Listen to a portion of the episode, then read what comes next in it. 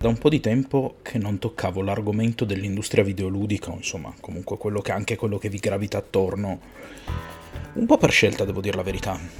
Oh, devo dire che, nonostante tutto, è stata una scelta che in alcuni frangenti ho sempre un po' rimpianto e quindi chi lo sa, forse questo, quello di questa settimana, potrebbe essere il ritorno di questo argomento in pianta stabile su questo podcast l'arrivo di una nuova puntata settimanale, una sorta di ritorno alle news o qualcosa di simile? Ancora non lo so, però può darsi che qualcosa in questo senso si smuova.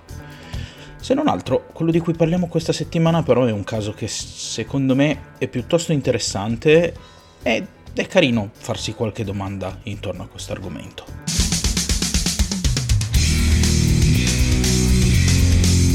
La spirale ludica Scopriamo le regole del gioco. Oh, come al solito, prima di, di ricominciare, scusatemi, mi sono proprio impappinato, vi ricordo che sotto in descrizione trovate i link a tutti i miei social. Eh, mi raccomando, seguitemi sulla piattaforma su cui mi state ascoltando. Se vi piace questa puntata, condividetela e fatela ascoltare. E se in qualche modo volete contribuire a questo progetto, sotto in descrizione vi lascio il link di Coffee, così potete fare una piccola donazione. E io ve ne sarò comunque davvero estremamente grato. Ma andiamo a bomba nell'argomento di oggi. Che cosa è successo? Allora, non troppo tempo fa, non mi ricordo più esattamente quando, comunque intorno a quest'estate, è stato annunciato che eh, la storica doppiatrice di Bayonetta non avrebbe ripreso il suo ruolo come voce del personaggio in questione.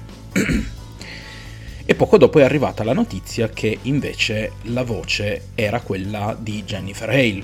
Jennifer Hale, storica peraltro doppiatrice del mondo videoludico, in primis la, la conoscerete quasi tutti per essere stata la voce del comandante Shepard al femminile, se invece volete qualche riferimento più recente è la voce di Ash di Overwatch, ma nel mezzo ha avuto una carriera altissima di impegni, anche perché obiettivamente secondo me è una bravissima doppiatrice, forse una delle mie preferite in assoluto. E quindi devo dire la verità che nonostante io sia uno abbastanza, diciamo così, tradizionalista, ho colto comunque anche abbastanza bene invece l'arrivo di Jennifer Hale, dicevo, boh, vabbè, insomma, lei, la vecchia, non può più riprendere il suo ruolo, e beh, quantomeno hanno preso comunque qualcuno di mostruosamente competente, quindi, boh. Però domenica sera si è scatenato una sorta di finimondo sui social. Perché? Cosa è successo?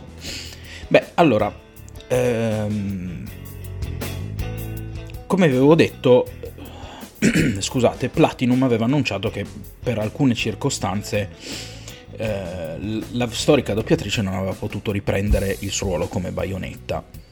Cosa che però, a quanto pare, la diretta interessata su Twitter ha smentito postando alcuni filmati discretamente lunghi, sono, c'è più di un post, ci saranno 4-5 minuti di, di, video dove lei spiega che cosa è successo. In poche parole che cosa ha detto? Ha detto che ehm, praticamente aveva mh, fatto nuovamente il provino per essere la voce di Bayonetta e ha detto che le avevano detto che aveva passato il provino brillantemente ma poi, alla fine, a quanto pare, le è arrivata un'offerta misera.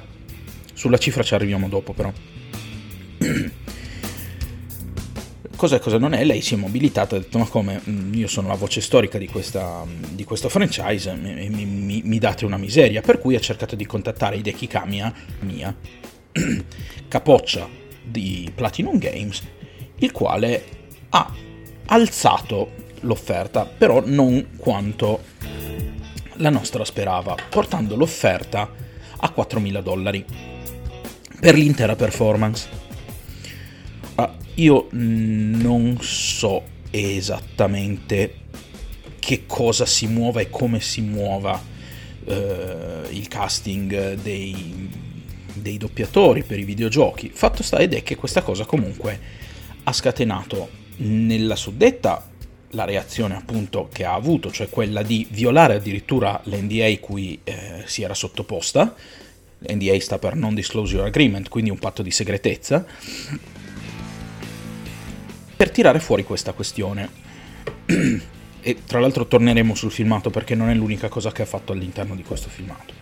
Ma andiamo per punti.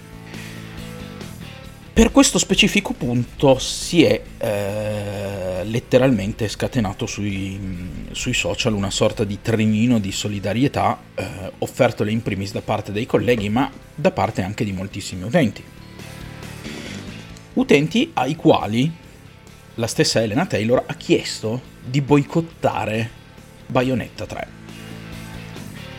Ora, all'interno di questo filmato lei dice di essere stata ed essere tuttora in difficoltà economiche e che eh, conscia di questo problema, conscia Platinum Games di questo problema, le avessero offerto volutamente poco. Io su questo non so quanto uno studio giapponese possa essere così conscio dei problemi economici di una di una doppiatrice americana, a meno che non gliel'abbia detto lei stessa, però insomma, vabbè, diamo, diamo per buono che, che fosse così. E quindi lei, ovviamente, cercando di tirare acqua al suo mulino, ha chiesto a, al pubblico di sabotare il progetto, facendo appello anche all'amore che il pubblico ha per il personaggio. La cosa sarebbe potuta finire qui e anche qui secondo me c'è spazio per dibattere di questa faccenda. Ma lei poi si è ancora lanciata in quello che sembra una sorta di attacco personale direttamente alla nuova doppiatrice Jennifer Hale, dicendo che lei non aveva il diritto di definirsi di baionetta, che non aveva il diritto di firmare le copie col nome Bayonetta perché lei non era Bayonetta, ma lo, lei Jennifer Hale non, non era Bayonetta, lei, mh, mm, la, Taylor non ha mai fatto il nome direttamente, però parlando della nuova doppiatrice, la nuova doppiatrice quella è, quindi eh, non è che possiamo stare lì tanto a dire chissà a chi si riferiva, è ovvio. Comunque ha lanciato questa sorta di attacco, anche se non è un attacco ferocissimo, però è stato un gesto particolarmente antipatico. E qui sorgono tutta una serie di eh, domande, secondo me, o comunque una serie di questioni, perché bisogna inquadrare questo argomento all'interno di un contesto. Ora, la voce di Elena Taylor l'abbiamo sentita. In tutto questo, Hideki Kamiya su Twitter eh, ha eh, pubblicato un tweet nel quale praticamente diceva no, in modo molto molto velato diceva che la Taylor non stesse dicendo la verità e ricordando quali fossero le, le sue regole per avere a che fare con lui su Twitter. Ora Hideki Kamiya su Twitter è un, un soggetto quantomeno per tutta questa lista di regole per cui praticamente all'atto pratico se provate anche solo a dirgli qualcosa che non va, lui vi blocca. Non provatevi nemmeno a criticarlo perché vi blocca e soprattutto non provate a riferirvi a lui e per cercare di parlare con lui se non parlate giapponese. Quindi insomma non stiamo parlando esattamente di un personaggio particolarmente simpatico o dalla presenza social particolarmente carismatica, ecco, diciamo così. Dopo questo, né Nintendo né Platinum hanno più detto alcunché sulla faccenda. Questa cosa in realtà va a detrimento di Nintendo e della Platinum stessa. Cioè, hai accusato la Taylor di essere una bugiarda, almeno di perché?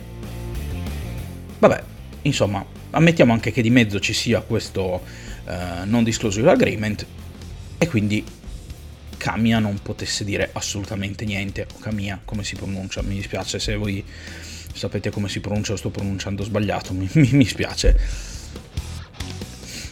Comunque, che cosa è successo?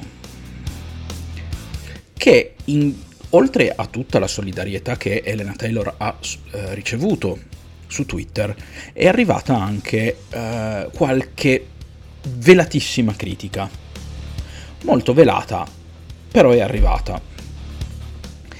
Il primo a comunque sottolineare un paio di aspetti problematici dello sfogo della Taylor, Balrog, eh, il, cap- il, direttore creativo del reboot di mm, God of War di Santa Monica, dei Santa Monica Studios, che ha detto che è assolutamente importante che i doppiatori vengano pagati il giusto, che questa cosa è un problema di cui bisogna discutere, però bisogna sempre ricordare che un gioco non è mai eh, solo il suo doppiatore o soltanto il direttore, ma dietro c'è tutto un team intero composto da numerose persone. Questa cosa molto molto gentilmente sta dicendo sì, d'accordo, ti hanno fatto un torto, ma tu stai chiedendo di affossare il lavoro e di danneggiare non solo Hideki Kamiya, Hideki Kamiya come si dice, ma anche tutto il team che ci sta dietro che tendenzialmente non ha colpe. E qui io mi sentirei di fare una prima mh, nota in favore proprio di quello che ha detto Cory Balrog. Chiedere il, bo- il, boicottaggio di un prodotto perché tu sei stata trattata male, che per carità è una cosa assolutamente disgustosa, la Taylor andava trattata con tutta la dignità che si merita,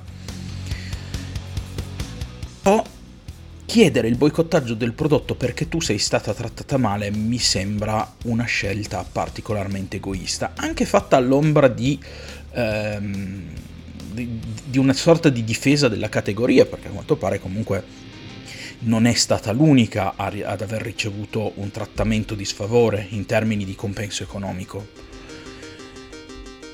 Ma qui, per come è stata posta la questione, per come lei ha esposto il suo sfogo sui social, la questione sembra essere letteralmente mi hanno trattato male, fan, ribellatevi, boicottate e sembra proprio un po' una strumentalizzazione della propria popolarità per andare ad effettuare una ritorsione contro chi l'ha trattata male senza rendersi comunque troppo conto del fatto che queste conseguenze in realtà sarebbero andate a cascata non solo sulle teste di chi eh, era direttamente responsabile di questo trattamento becero, perché poi in realtà di per sé offrirle un compenso che letteralmente a quanto pare, perché poi sono andato a farmi delle ricerchine, a quanto pare 4.000 eh, dollari dovrebbe, sembra che sia un po' corrispondente a quello che è veramente il minimo salariale per questo tipo di prestazione,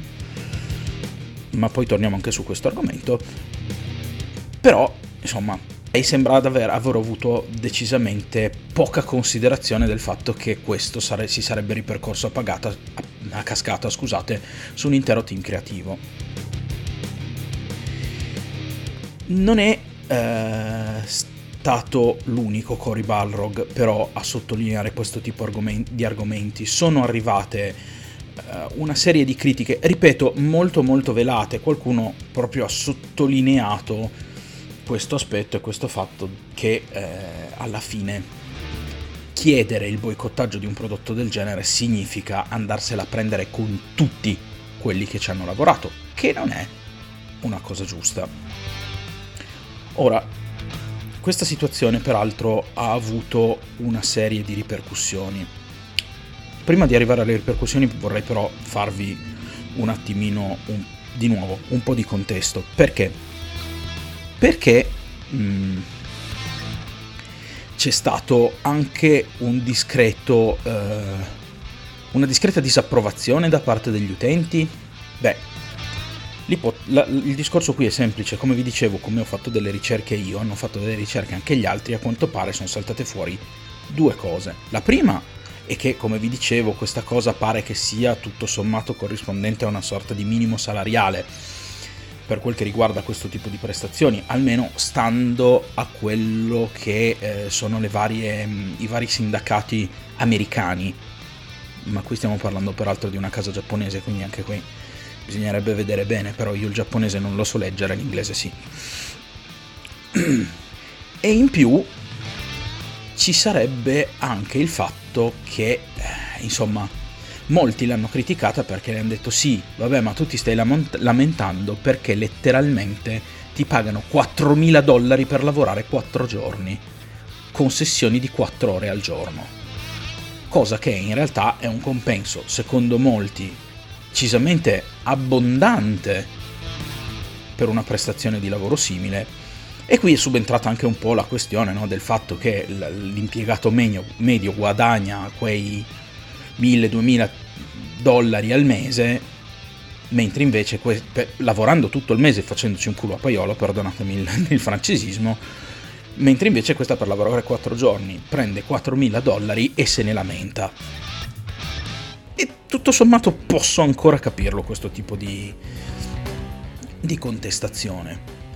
Molti, peraltro, anche su YouTube, oltre che sui social, si sono accodati immediatamente eh, alla Taylor facendo vedere che loro avevano annullato il preordine di Bayonetta, che loro non, non l'avrebbero comprato questo gioco, offrendo tutto questo tipo di solidarietà.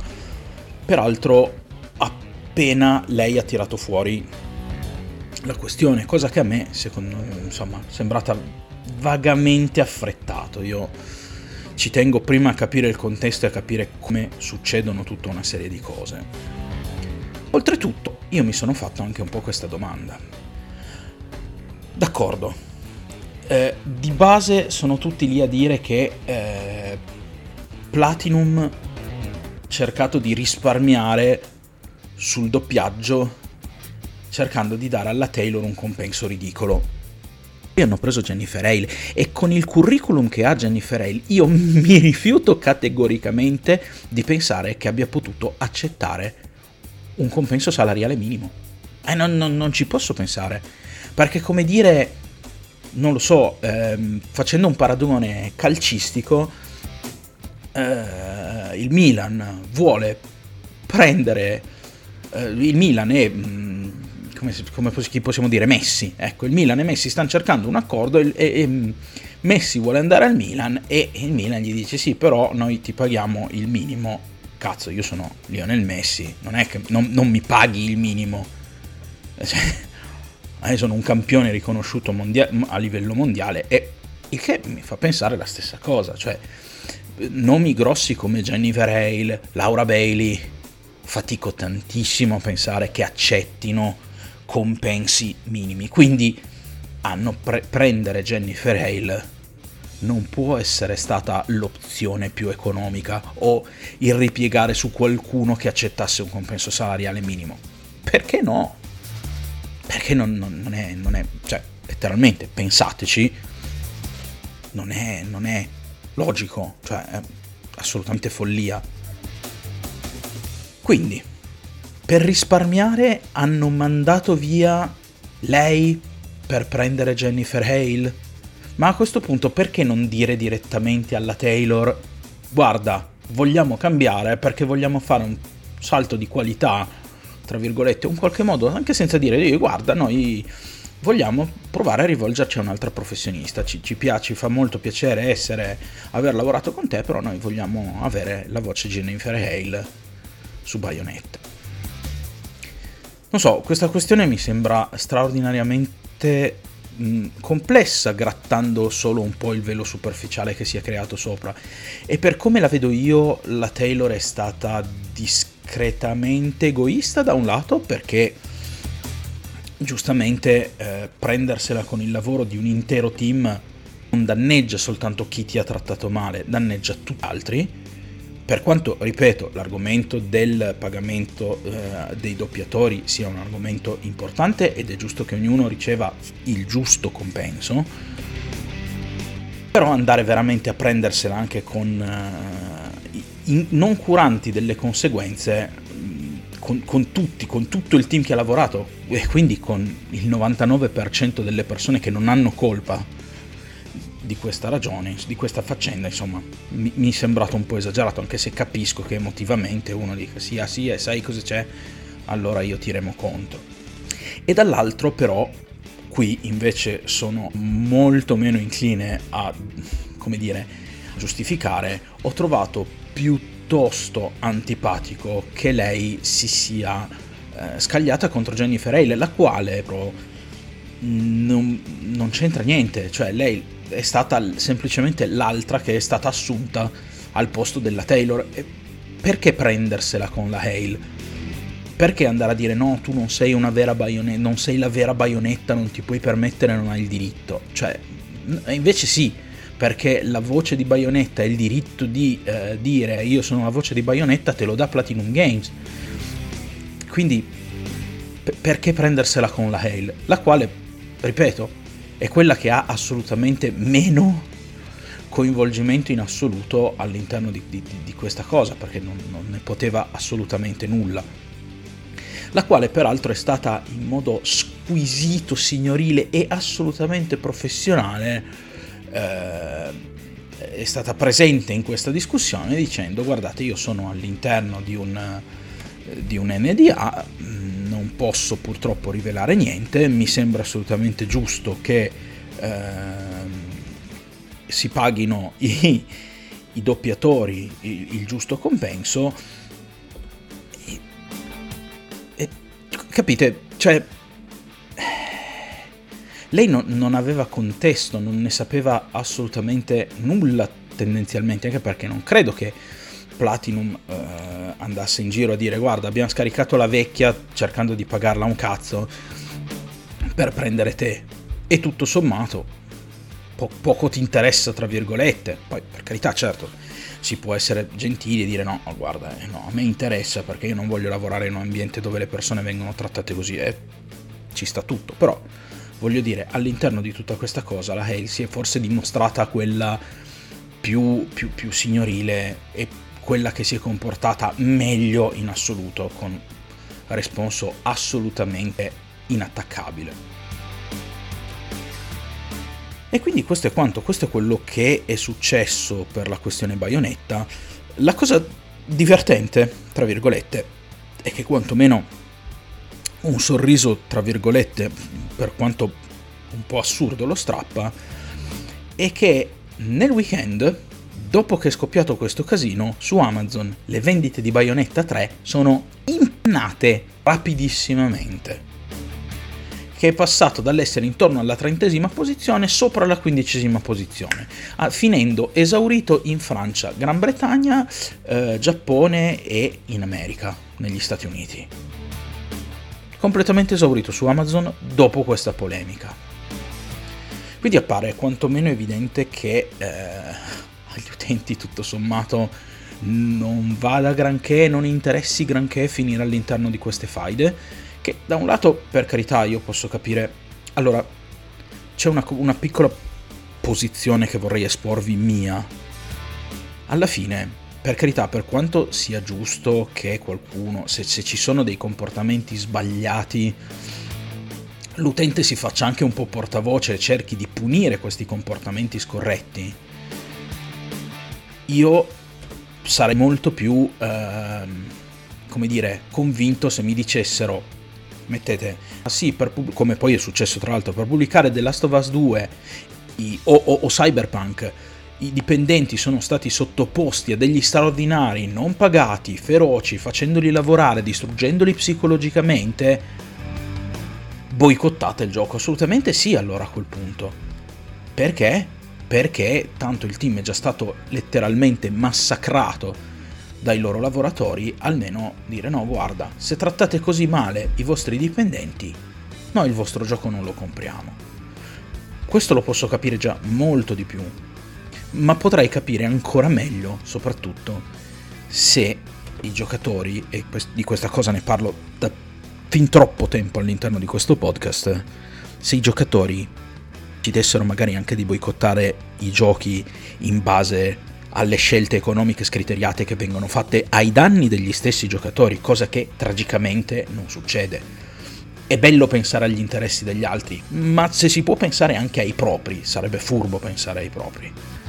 Però, ai noi, se i giocatori non pensano ai propri interessi, se i giocatori non pensano ai livelli più bassi delle software house che vengono trattati letteralmente come pezzi da piedi, mi dispiace Elena Taylor, non puoi davvero pensare che i giocatori davvero si accollino questa tua causa, nonostante ci stia, tra virgolette, molte virgolette, fare un tentativo. E come ho già detto, io non condivido completamente una scelta del genere proprio perché per colpa del tuo, eh, della tua richiesta di boicottaggio poi rischia che ci vadano a finire in mezzo anche altre persone che non hanno veramente nessuna colpa quello che, per quello che è successo a te. E quindi questo è quanto.